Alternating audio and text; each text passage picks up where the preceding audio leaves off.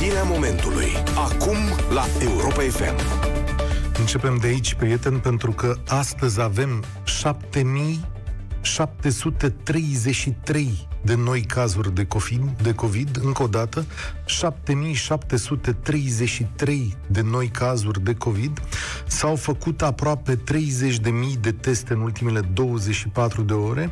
Numărul celor internați la terapie intensivă este de 974 și în bilanțul de la această oră sunt anunțate 120 de decese. 7733 de cazuri noi și acum vă invit să dezbatem împreună. România în direct cu Cătălin Striblea la Europa FM. Bun găsit, bine ați venit la cea mai importantă dezbatere din uh, România. Cred că am ajuns la cea mai grea dezbatere dintre toate și culmea în ziua în care e cea mai grea sunt uh, noi recorduri doborâte, 3 la număr, numărul de îmbolnăviri 7733, 120 de decese într-o singură zi și 974 de infectări. Asta ne pune deocamdată pe locul 5 în rândul deceselor de astăzi, mă uit concomitent pe o listă care este publicată la nivelul întregii Europei. Deci, din Europe, din datele declarate astăzi, România este pe locul 5 la decese pe întreg spațiul uh, european. Dar Știți cum e situația de fiecare dată când spunem aceste cifre, fie că sunt 100, fie că sunt 120, um, Aici nu sunt doar cifre, ele sună așa la radio ca fiind cifre. În realitate este vorba despre oameni. Adică fiecare om de acolo, fiecare pierdere de aici este o lume întreagă care dispare și o durere pentru fiecare familie. Săptămâna trecută am fost chiar pe locul 2 în rândul țărilor din Uniunea Europeană cu rata de mortalitate. Ajunsesem la 4,9% de mii de locuitori. Stăm prost și cauzele sunt multiple dar premierul nostru spune că a găsit principala cauză, spune domnul Orban într-un interviu pentru Europa Liberă că totul se datorează celor care se îmbolnăvesc întrebat de, de ce e mortalitatea atât de mare, domnule Orban, la noi în România. El spune, totul se datorează celor care se îmbolnăvesc și adaugă, dacă persoanele care se îmbolnăvesc sunt persoane care au și alte boli sau au vârste înaintate, boala afectează mult mai tare aceste persoane, declarația e mai lungă, dar se încheie cu asta e. Eu cred că domnul Orban a obosit, că are decizii grele în față, că e presiune mare, că dă și multe interviuri și că poate greși sau poate că așa crede sincer. Are câteva date care stau în fața lui și care s-ar putea să-i dea dreptate. România nu e doar locul 2 la decese în Uniunea Europeană. România e o țară care ocupă locuri fruntașe la boli cardiovasculare, la AVC-uri, cancerul de colon, bolile hepatice, diabetul, fac ravagii la noi în țară, spre deosebire de alte state europene. Ce vrea să spună domnul Orban este că noi românii nu avem o viață sănătoasă și atunci când ne-a lovit COVID-ul ne-a izbit în plin, pentru că ia că suntem mai bolnavi ca alții. Dar premierul nu e corect până la capăt, vreau eu să spun, sau nu dă toate datele până la capăt. Suntem sedentari și prost hrăniți într-o țară în care nici statul nu te împinge la un nivel de civilizație mai mare dar unde are și cele mai mici resurse medicale. Suntem într-un fel captivi. Muream pe capete și înainte de epidemie, din lipsă de medici, de medicamente, de acces insuficient la sistemul sanitar, pentru că nimeni nu ne învață cum să ne păzim, școala românească e despre altceva. Mai e un lucru pe care nu-l spune domnul Orban. În urmă cu 24 de ore, Raed Arafat a emis un ordin în care obligă spitalele să primească ambulanțele cu bolnavi. Justificarea ordinului e dată de faptul că mai multe spitale ajunse la limita capacității nu au mai primit ambulanțe cu bolnavi încercând să le direcționeze către alte unități. Adică, măi, nene, nu mai avem unde să-i punem, plecați de aici cu ei, duceți-vă, poate găsiți un loc în altă parte, da? În multe orașe din România, sistemul medical a ajuns la limita sa superioară, adică mai mult nu mai poate, doar să înșire pe holuri, da? Concomitent, sindicatele din sănătate sunt chiar la ora asta în fața la guvern și protestează. Îi zic așa, domnule, nu avem nici sporurile date în mod echitabil, nici materiale nu avem destule, nici condițiile de muncă în epidemie nu sunt cele care ar trebui să fie. Asta zic oamenii din stradă. Și mai e ceva pe care nu-l spune domnul Orban, și anume că noi în România nu luăm măsuri dure pentru că trebuie să protejăm economia. Nu ne mai permitem încă o închidere, da? Așa au făcut cetățenii de la guvernare în ultimii ani, că în România s-a îngrășat aparatul de stat în mod enorm, iar noi, ceilalți care trebuie să muncim la privat și să plătim taxe, ne zbârne picioarele. Și acum, în epidemie, ăstora le e mai greu. Deci, ăștia mici care produc toată valoarea adăugată și trebuie să hrănească aparatul ăla mare de stat, nu mai pot fi închiși, că dacă îi închizi, îi omor și pe ea și omor tot statul. Astea sunt mai multe lucruri. Deci e mai complicat decât momentul în care domnul Orban a zis totul se datorează mortului. Adică la noi se moare din vina mortului, că așa rezultă. Asta poate să o spună el. Mie mi-e teamă însă că dintr-un punct de vedere, are dreptate, că în țara asta scapă cine poate. Și acum vă dau numărul de telefon, e 0372069599 și vă întreb așa. Cum interpretați declarația premierului? Ce ați înțeles voi din ea? Poate am înțeles eu greșit. În condițiile în care sistemul sanitar și-a epuizat resursele, a cui e vina pentru mulțirea deceselor? Sunt vinovați cei care se îmbolnăvesc sau statul care nu reușește să aplice măsuri de prevenție și tratament mai apăsate. E 0372069599 și vorbim asta la România în direct în ziua cea mai neagră în care sunt 7700 de îmbolnăviri și 120 de decese. George, bine ai venit la România în direct. A cui e vina? Bună ziua, bine, bine v-am găsit, uh, Cătălin. Uh, după părerea mea, factorii pentru care avem rata mare de mortalitate sunt următorii. Condiții spitalicești jalnice, oamenii se tem să se interneze și stau până este prea târziu. Uh, educația precară a populației pentru a-și face analize an de an și a depista eventualele comorbidități sau lipsa unui program național obligatoriu pentru analize, așa cum mi-aduc aminte că am avut undeva la începutul anilor 2000, am avut uh, da. uh, într-un an uh, un În anul program. 2008 am avut un program inițiat de Eugen Nicolaescu care zicea mergeți o dată pe an și vă faceți analize. De ce n-a funcționat da. treaba aia? Pentru mine e, e un mare mister care e a fost ce, ceva bun. Adică aia era bun pentru România. Da lipsa acută a doctorilor, cât și a echipamentelor uh, necesare, vorbim de paturi ATI, dar degeaba sunt multe paturi dacă nu avem doctori care să le uh, coordoneze, evident. Managementul spitalelor uh, este dezastruos. Uh, majoritatea managerilor de spital sunt uh, angajați uh, pe stare politică și mai puțin uh, din punct de vedere profesionist. Uh, evident, amatorism în DSP și în prefecturile... Păi, ai făcut un întreg rechizitoriu în toată povestea asta și cum rămâne Sunt cu declarația de domnului Orban? Domnul Orban a zis, nu, totul se datorează celor care se îmbolnăvesc. În măsura cea mai mică. La noi e problema de, de educație, dar educația trebuie să, să plece de la vârf în mod cert. Un om de rând, un simplu om de rând, nu știe să se protejeze împotriva unui pericol iminent. Și după și atâta vreme, George, se protejeze. după șase luni, șapte luni în care vorbim numai de asta, nu știi să te protejezi?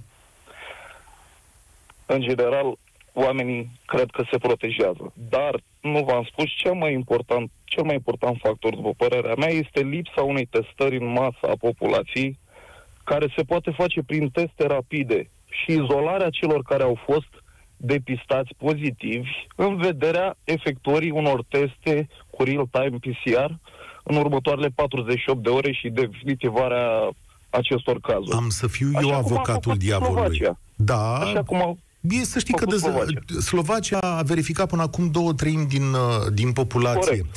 Da, există și acolo destule controverse, dar fii atent în felul următor. Eu vreau să fiu avocatul diavolului. Domnule, da. nenumăratele petreceri pe care le vezi, că le dăm în fiecare zi la televizor, ai văzut poza cu de minune și cu polițiștii și așa mai da, departe, da, nunți, da. botezuri, cumătrii, de nu ne mai oprește nimeni din ele, unde oamenii se duc singuri singuri, înțelegi? Corect, cheamă Cătălin. mirele și mireasa și zice, bă, avem nuntă. Nu se poate să nu venim noi. Mai sunt 70 de oameni. Nu-i problemă, te iubim și venim.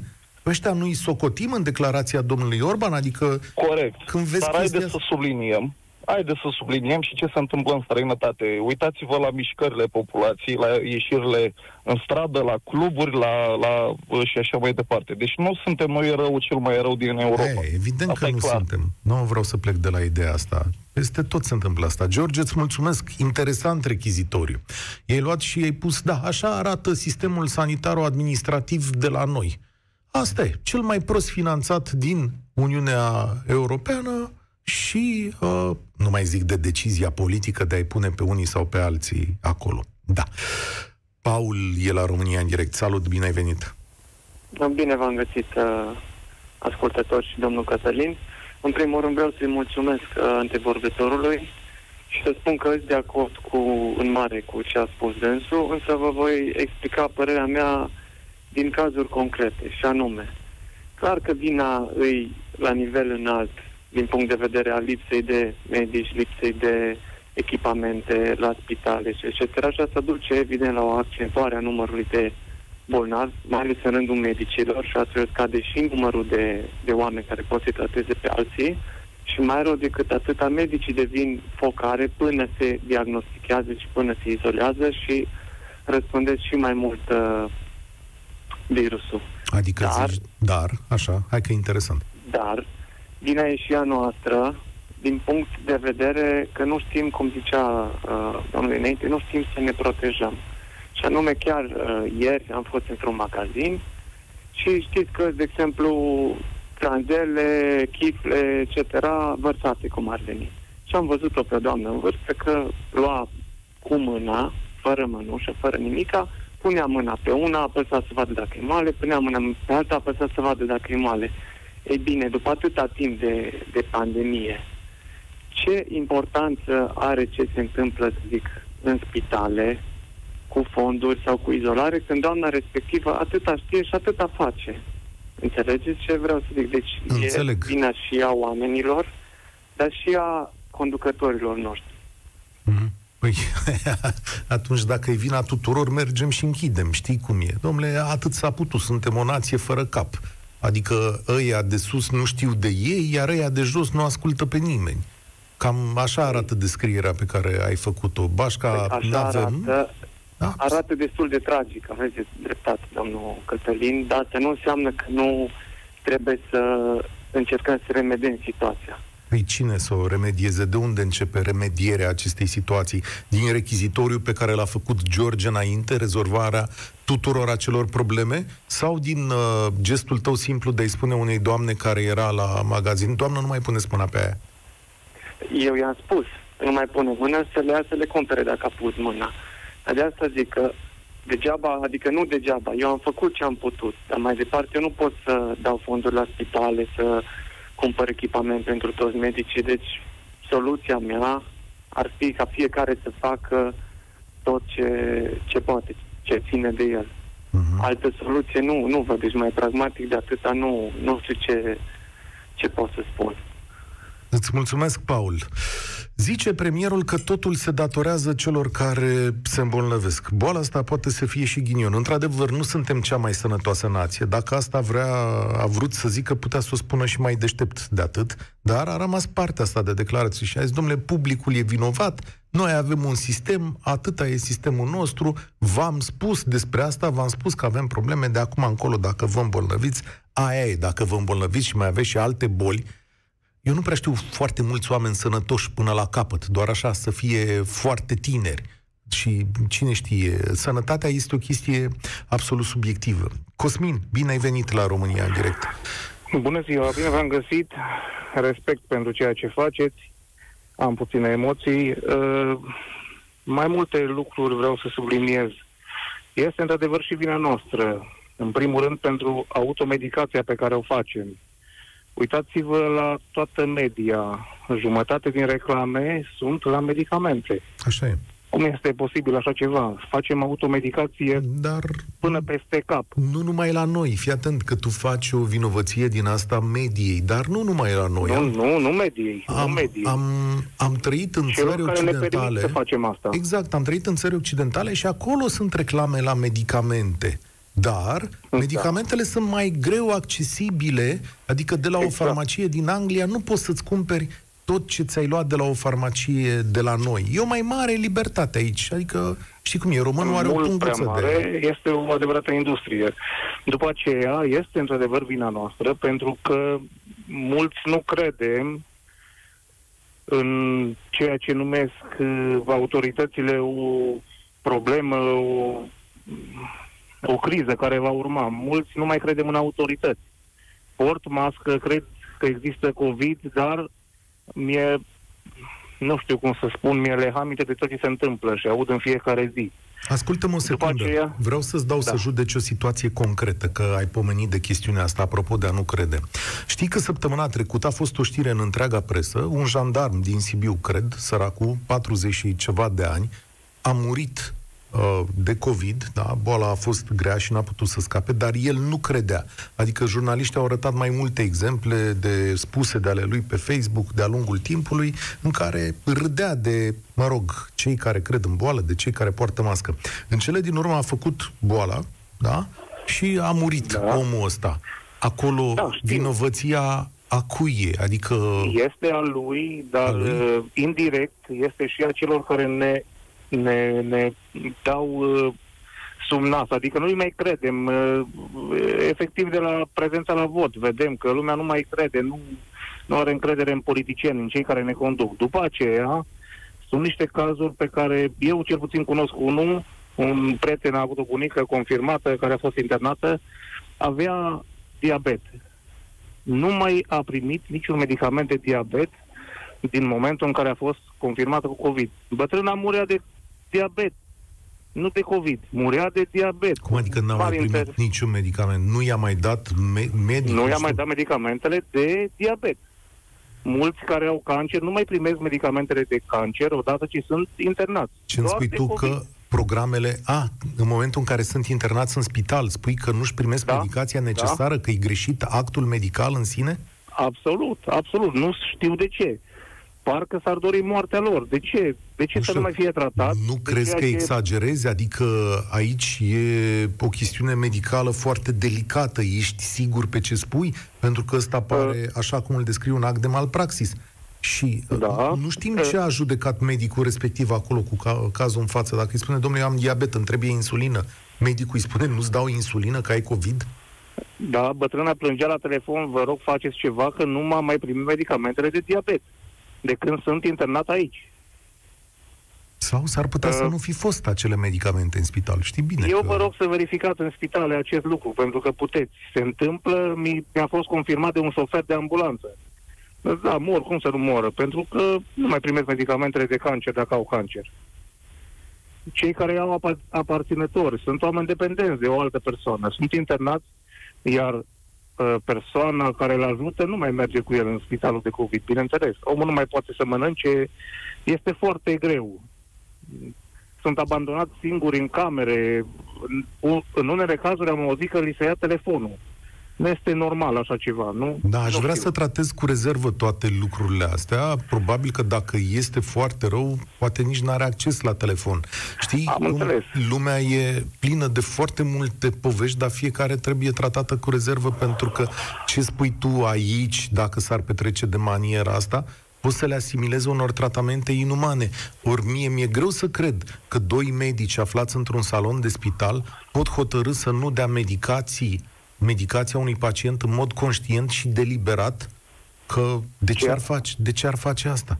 Nu știu, cazul despre care vă spun cu diabetul, îl Da. știu de la nepotul femeii, nu de la altcineva. Deci, de ce ar minți? Nu știu. Și sunt prea multe povești ca să nu fie adevărate. Hm? nu știu dacă funcționează așa. Îmi pare rău să spun asta, dar ești pe principiu ăsta. Nu, nu cred că funcționează, că sunt prea multe. Da, sunt lucruri pe care le auzim. Îți V-aș mulțumesc. ruga să verificați. O Și să poate în verific, timp- da.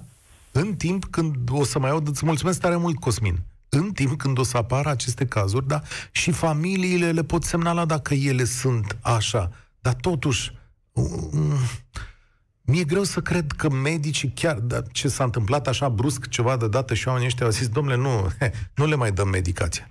Poate n-au. Ăsta e, ăsta e un lucru care se poate întâmpla. Știm foarte bine că în anumite programe naționale de diabet sau de cancer, la un moment dat dispar acele medicamente și s-ar putea să nu fie într-un spital. Cu asta pot să fiu de acord, dar că în mod voit cineva nu le mai dă medicație, aici chiar că trebuie verificat și în niciun caz nu poate fi o chestiune generalizată. Alina e la România în direct. Bine ai venit, Alina. Socotim o declarație a, a premierului Orban care zice, domnule, mortalitatea mare se datorează, se datorează celor care se îmbolnăvesc. Dar mai sunt și alte detalii aici. Ce zici? Uh, bună ziua, bine v-am găsit. Emoțiile sunt mari, că am reușit în sfârșit să vă prind. Deci eu nu fac parte din niciun partid, uh, nu țin nici cu unul, nici cu altul, din punctul meu de vedere. Cam toți sunt o apă și un pământ. Eu așa cataloghez cam pe toți. Toți promit marea și țara înainte de alegeri și după nu fac nimic din ce zic. Într-adevăr, la noi românul uh, zice că lasă că e bine și așa. Deci am cunoștințe care, de exemplu, n-au fost la ginecolog de 20 ceva de ani de când au născut ultimul copil. Uh, suntem într-adevăr o nație care nu am fost uh, crescuți în a merge să vedem, mă, am ceva, sufăr de ceva. Noi mergem la medic doar în ultimul moment. Deci cunosc N cazuri care nu-și fac, de exemplu, un set de analize o dată pe an, o dată la doi ani. Și normal că atunci la noi cazurile cu foarte multe comorbități, păi că n-a avut comorbități. Păi n-a avut dacă nu te duci să-ți cauți. Da, e foarte interesant Dacă nu te duci la da. medic, nu era, mai dăm să știi că zice lumea, era sănătos, domnule, n-avea nimic, dar el da, nu-și, el păi nu-și da, făcuse da, analize de patru exact. ani. De 10 ani, de 20 de ani, deci n-ai cum. Deci eu, de exemplu, da, sunt femeie, deci este... Uh, trebuie să știi tu, conștiința ta să-ți spună, bă, o dată pe an mă duc la un ginecolog. Uh, după 40 de ani mă duc să-mi fac o mamografie. Vedeți că România este o țară unde cancerul este ca bună ziua, la magazin. Pentru că lumea nu merge să-și caute de sănătate. Ce zice? Păi dacă nu mă doare și n-am nimic, de ce să mă duc să dau bani? De aia afară nu sunt atâția bolnavi. Deci, să mă înțelegeți, nu vreau să țin partea domnului Orban, de nicio floare. Da, într-adevăr, are un pic de dreptate. Suntem o nație care nu ne căutăm sănătatea. Are noimă, am spus în, într-o, într-o direcție, declarația domnului Orban da. are noimă. Ea nu a fost da. socotită până la capăt, nu a fost pusă într-un context de am și zis la un moment dat că cred că domnul Orban suferă zilele astea de oboseală și, mă rog, uh, poate să și greșească în comunicare. Înțeleg perfect da. ce spui, dar fii atent. Fii atentă. Ieri da. sau la alte ieri, tata, care are 70 de ani, s-a dus să-și facă analize. Și uh, când a ajuns la analize acolo, la laboratorul ăla de analize, numai afară a numărat el în fața laboratorului, erau 38 de persoane. Și mi-a spus în felul următor, zice, domnule, nu mi-a mai făcut, că nu puteam să stau acolo o zi da. întreagă și oricum probabil că analizele alea nu ajungeau și până la el, că îți dai seama, 40 de oameni sunt foarte mulți, reactivi, compensate și așa mai da. departe, e destul de complicat. Pentru o mare parte din România, sau pentru o parte importantă, analizele nu sunt un lucru ușor, pentru că tu poate îți permiți, Alina, să faci analize de alea, o baterie completă, care cât costă la un laborator privat? 200, 300 de lei? Cam așa. Da, cam așa, da. nu? Ție mai ușor să da. dai 200-300, dar când am pronunțat suma asta, pentru foarte mulți români, deja e o barieră. Și el spune în felul următor, domnule, 200 de lei, nu mă doare nimic, hm, hai că mai merge. Uh, da, aveți dreptate. Eu cred că cozi sunt, cozi întotdeauna la analize au fost de când mă știu eu. Deci ori când te duceai la medic la început de lună, era full, full, full. Dar nu trebuie renunțat, trebuie mers și stat și avut răbdare. Și că Casa de Sănătate decontează din ele. Nu le decontează în totalitate. Au fost care ne-am făcut pe bani, au fost care ne-am făcut pe baza biletului de trimitere de la medicul de familie. Într-adevăr, în perioada asta, toată lumea îi uh, dată peste cap de COVID-ul ăsta a nostru, nu mai auzi pe nimeni să mai aibă o bronșită, nu mai auzi pe nimeni să aibă o pneumonie. Păi- Toată lumea are COVID. Mai are curaj cineva să aibă bronșită sau răceală zilele astea? Da, deci nu mai poți strănuta într-un magazin, că vezi, doamne, strănuți, că e omenește să strănuți. Eu sunt genul că dacă, de exemplu, mă apuc un strănut, bag o serie de 3, 4, 5. În momentul în care am tras o serie din asta de-a mea de strănutat, jumate în magazine cu ochii pe mine. În mod evident, eu înțeleg ce spui tu și cred că în România o sără, sărăcia noastră bugetară, guvernamentală sau de altă natură se întâlnește cu lipsa de educație de care ai vinovat tot statul în materie de educație pentru da. sănătate și lucrurile astea două pe anumite segmente sunt absolut dezastroase. Aici domnul Orban are dreptate și spune, domnule, asta e nația. Dar el o spune ca și cum ar fi observator, nu un om implicat în această decizie de peste 30 de ani sau de 30 de ani. Exact. În cazul lui. Îți mulțumesc tare mult, Alina. Mai adaug ceva, dacă tot veni ocazia. Unde se întâlnesc lucrurile astea două, sărăcie bugetară și lipsă de preocupare, mai intervine și proasta administrație. Să nu uităm că de-a lungul anilor, nu numai în această guvernare, poate chiar mai puțin în asta decât în altele, pe la spitale au fost numiți niște băieți nu pentru a lucra în interesul populației, la DSP-uri la fel, ci au fost numiți niște băieți pentru a lucra în interesul partidului. Câtă vreme n-ai dezastre majore, roata să învârte, toată lumea e fericită moare unul colo, unul colo, e caz individual, nu-l vezi. Dar vine o zi când îți mor 120 deodată și ai 7700 de cazuri. Deci cât ne mai desparte de 10.000 de cazuri uh, pe zi? Răzvan, bine ai venit la România în direct. Bună ziua, bine v-am găsit. Uh, peste toate care le-au spus uh, antevorbitorii mei, ar mai fi o lipsă de reacție a MAI-ului, și aici mă refer la poliție, la jandarmerie, inclusiv la poliție locală, care am impresia că au ordin să nu sancționeze. Am prieteni care lucrează în uh, structurile astea și care nu sancționează. Ei, a, um, cum să zic eu, atenționează pe cei care nu poartă masca corect uh-huh. să o poarte corect. Da, în condițiile în care, din ce știu eu, hotărârea de guvern este ca obligativitate, e un fel de lege. A existat un val de presiune asupra poliției române care a spus așa, domnule, dar de ce poliția nu e mai omenoasă, nu stă de vorbă cu oamenii ăștia, să-i învețe, să le arate cum e masca și de-abia după aia să aplice amenda. A existat Pentru valul ăsta de presiune. De, da, ni se arată de bă, cât, 9 luni? Nu da, ni se spune de 9 luni, da. de 6 luni, nu mai știu de cât timp. Ni se spune cum să o purtăm când să o purtăm, cum să o purtăm corect, cât timp să o purtăm. Ori la noi se poartă masca ca să nu fi sancționat. Iar asta văd peste tot, în piață. În, din fericire nu circul cu mijloacele de transport, uh-huh. sau foarte rar, dar uh, mă duc în piață, mă duc în magazine. Mo- uh, masca se poartă ca să nu fi sancționat. Uh, iar poliția nu face bună. nimic. Da, deci... Iar poliția nu face absolut nimic. Dar fii atent. Nici Fii și nu doar în legătură cu asta. Știi unde, e... știi unde e disonantă treaba asta? Tu spui în felul următor, masca se poartă de frică. De frică amenzii. Deci omul da. ăla care poartă mască de frică, lui nu e frică de boală, deci nu e frică Pentru că de nu boală. e educat. Vezi? La ce folosește da, amenda, la ce folosește amenda în educație? Crezi că dacă o primește în momentul Băi. ăla, brusc se conectează în capul lui ideea că s-ar putea să moară de COVID? Uh, da, pentru că am prieteni uh, care locuiesc în țări mai civilizate, în Germania, în Austria, și care au spus așa, voi credeți că noi ne-am civilizat așa de la sine putere? Nu. Când am aruncat un chiștoc de țigară pe stradă, ne-au dat vreo 200 de euro. Și ne-am civilizat ușor, ușor de frica a amenzilor.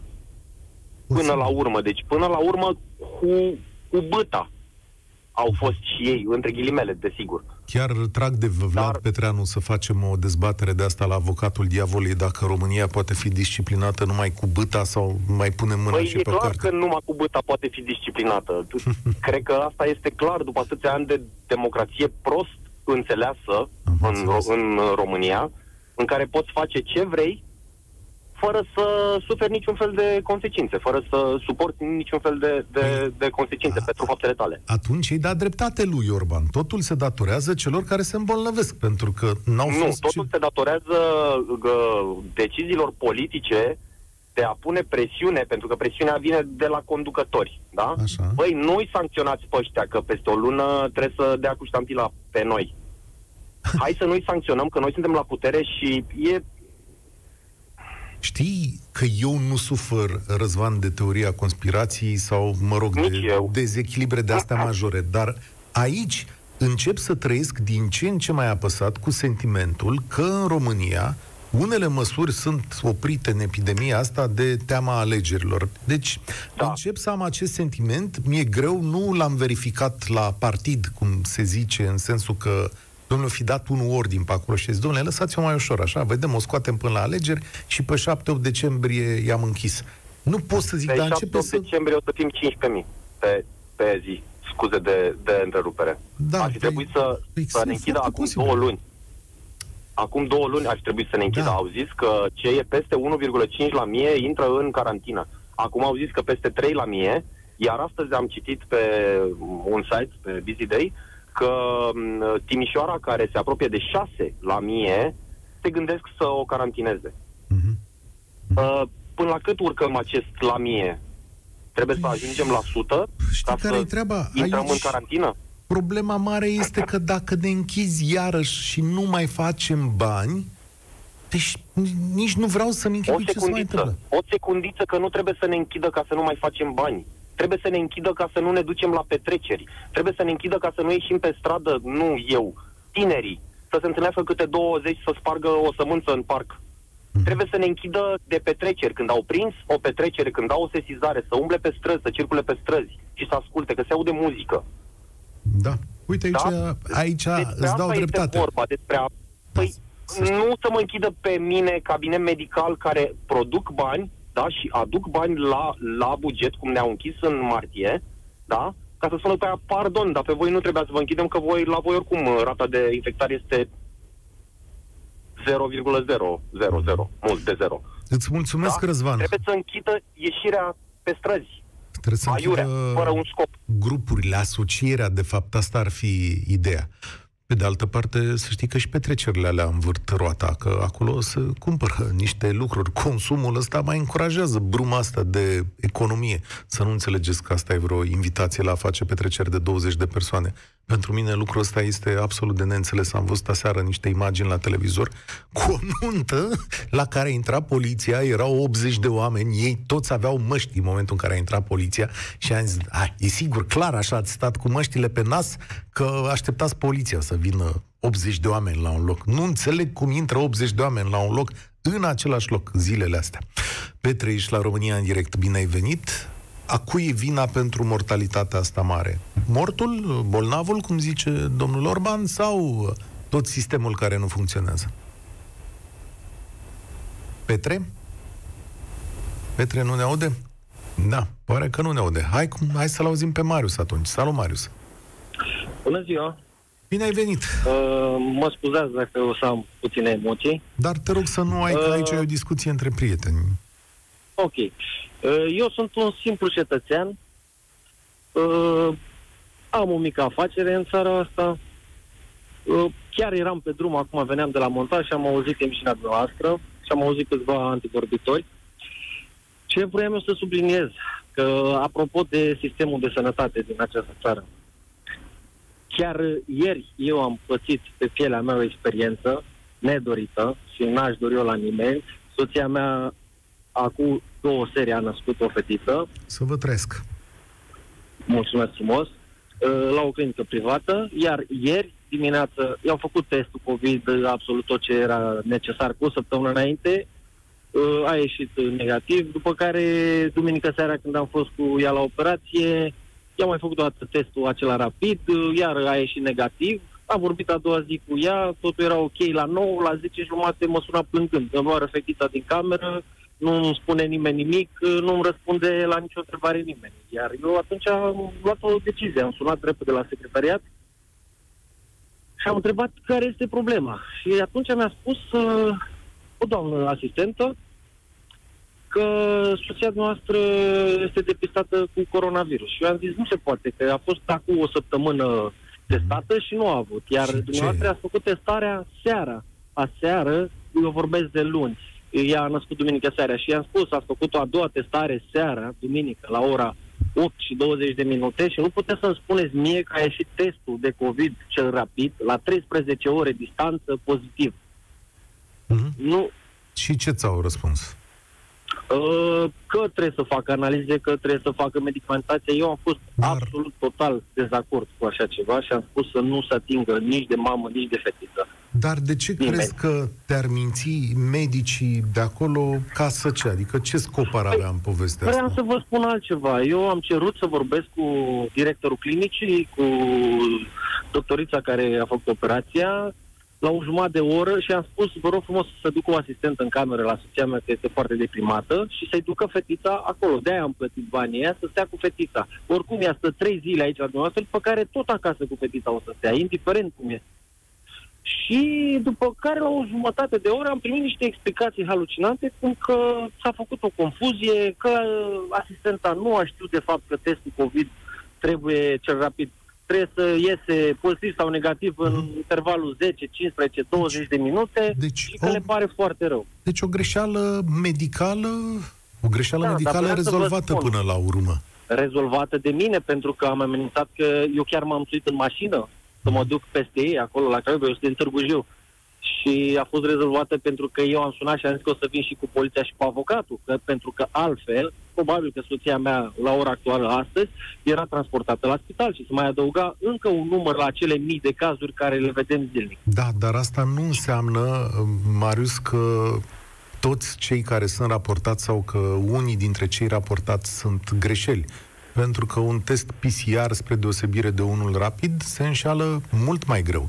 Asta e o problemă. Da. Adică nu poți să ridici un semn de întrebare asupra numărului uriaș de îmbolnăviri pentru că ai fost martor la o greșeală. Îmi pare rău de greșeala ta și bine că ai rezolvat-o, bine că e toată Eu- lumea sănătoasă.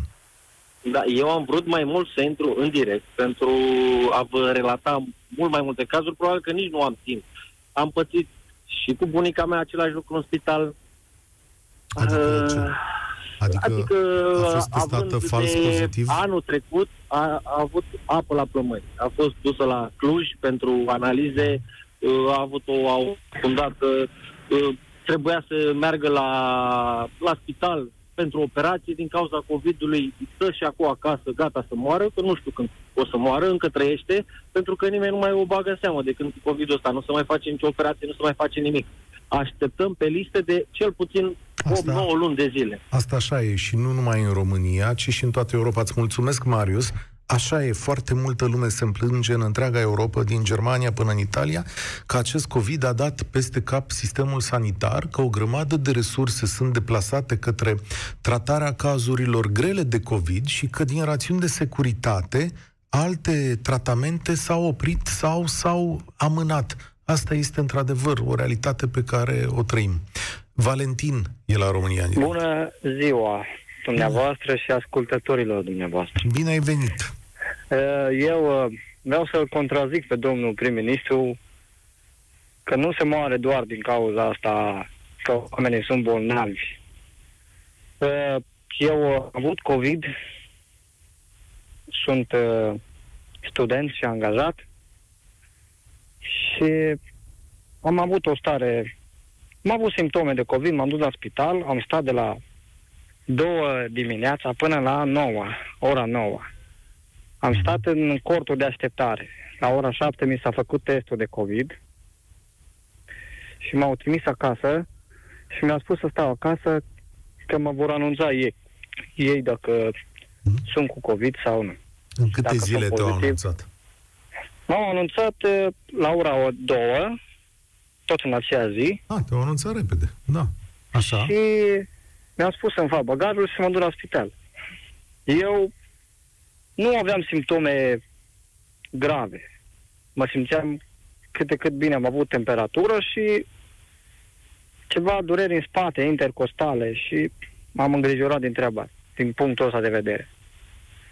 Uh, am ajuns la spital la ora 2, acolo mi s-a spus să aștept că nu au ambulanțe, după care a mai venit încă un domn confirmat pozitiv cu mașina personală și au spus că la spital acolo la Unedoara nu mai au locuri și ne vor trimite la Simeria. Și că dacă suntem de acord să mergem, mergem cu mașina personală a domnului. Ok. Și v-ați dus cu mașina omului, nu că... Na, dacă... Da, ne-am dus, eram amândoi confirmați pozitiv, V-au internat? ne-au internat, eu am stat 10 zile, colegul a stat 10, eh, 14 zile. Vreau să spun că faptul că nu au eh, prio- organizat bine situațiile, nu doar acum cazul meu, eu cred că e pe țară. Așa. Uh, au uh, făcut transferurile între spitale cu pacienții și treaba asta, eu cred că la pacienții mai gravi uh, i-au afectat. Și a spus Pentru că cuvântul. ei n-au primit îngrijire imediată. Da, e foarte posibil. Adrian, îți mulțumesc, dar n-au primit îngrijire imediată pentru că statul român nu mai e capabil să dea această îngrijire imediată și a atins limitele începând de astăzi și, uh, sincer vă spun, fără a avea o concluzie și nejudecând mai departe zicerile domnului Orban, este absolut de datoria noastră să ne protejăm între noi și să ne protejăm pe noi înainte ca situația să devină disperată. România în direct se încheie aici. Eu sunt Cătălin Striblea, spor la treabă. Participă la România în direct de luni până joi de la ora 13 și 15 la Europa FM.